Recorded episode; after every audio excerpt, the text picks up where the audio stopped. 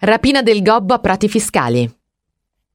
Tornato a Roma dopo alcuni mesi di latitanza in Corsica, Vincenzo Marazzi, detto il gobbo, assalta con i complici Perrone, l'albanese e il Sogliola il furgone portalavori di una banca.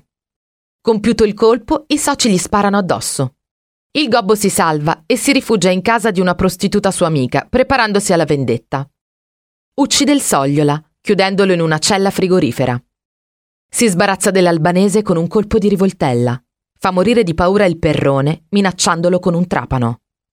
Per poter scovare il nascondiglio del criminale e della banda, che egli intanto ha messo insieme, la polizia si serve di Monnezza, suo fratello gemello, ma sia questi che il gobbo si prendono facilmente gioco degli agenti. Finalmente il commissario Sarti ed i suoi uomini riescono a sorprenderlo, ma mentre la sua banda è costretta ad arrendersi, il gobbo si sottrae alla cattura fuggendo in auto.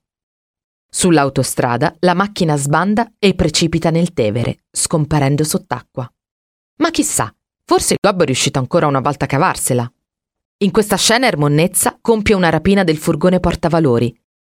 La scena si svolge davanti a una banca di Roma che il gobbo dice essere in via Catalani 117. In realtà il luogo è in viale Valpadana, in zona Prati Fiscali con Cadoro. Zona situata tra il fiume Aniene e il fiume Tevere, delimitata dalle tre arterie stradali principali della città, il Grande Raccordo Anulare, la Nomentana e la Salaria. La nascita di questa zona ha radici nella fondazione di Roma. Nel Novecento è stata protagonista di un importante sviluppo urbanistico.